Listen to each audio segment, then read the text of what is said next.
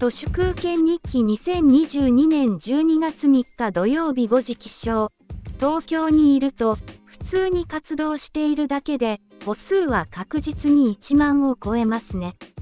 車もいらないし、健康にもいいです。日本のウォーキング人口は4913万人って、なぜか戸締まり要人、日野要人でおなじみの笹川スポーツ財団が推計しているんですけど、これは年1回以上ウォーキング実施の数字です。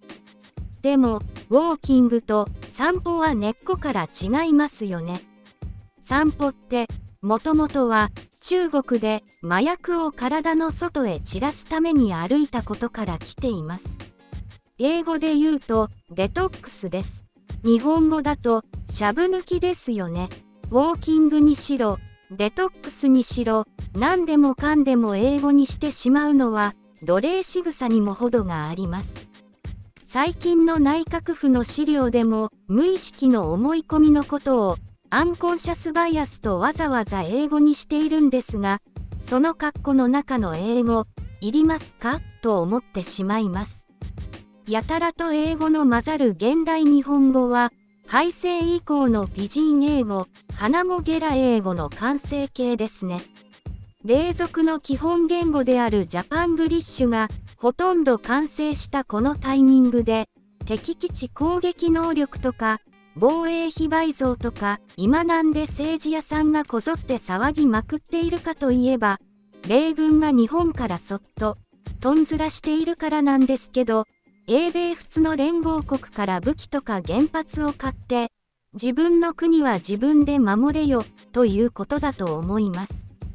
ところで散歩の話に戻すと、日本のサッカーとか野球の人口が、700万人ちょいらしいので、間違いなく日本最大のスポーツは散歩です。散歩のプレイヤーは4913万人もいるのに、散歩のビジネス、市場はほとんどないんですよね。ヨガなどは成功している YouTuber もいるんですけど、散歩で成功している YouTuber はいません。散歩はスポーツというよりは、むしろ睡眠とか排泄のような動物としての基本活動に近いんだろうなと思います。レベッカ・ソルニットは、誰もが歩くことについてアマチュアである。だからここで語られる歩行の歴史は、アマチュアによる歴史だと書いています。私が思うのは、散歩には複数性が乏しく、キャンプに対してソロキャンプ、ツーリングに対してソロツーリングのような関係がありません。散歩は最初からソロ散歩しかないんですよね。福沢諭吉は門下生を引き連れて毎日6キロくらい集団散歩をしていたらしいんですけど、福沢のような筋金入りのエタノールジャンキーにとっての散歩とは、中国におけるもともとの散歩に近い、ドラッグを体から抜くデトックスのルーティンだったのかもしれません。本日は以上です。ありがとうございました。人の行く裏に道あり花の山。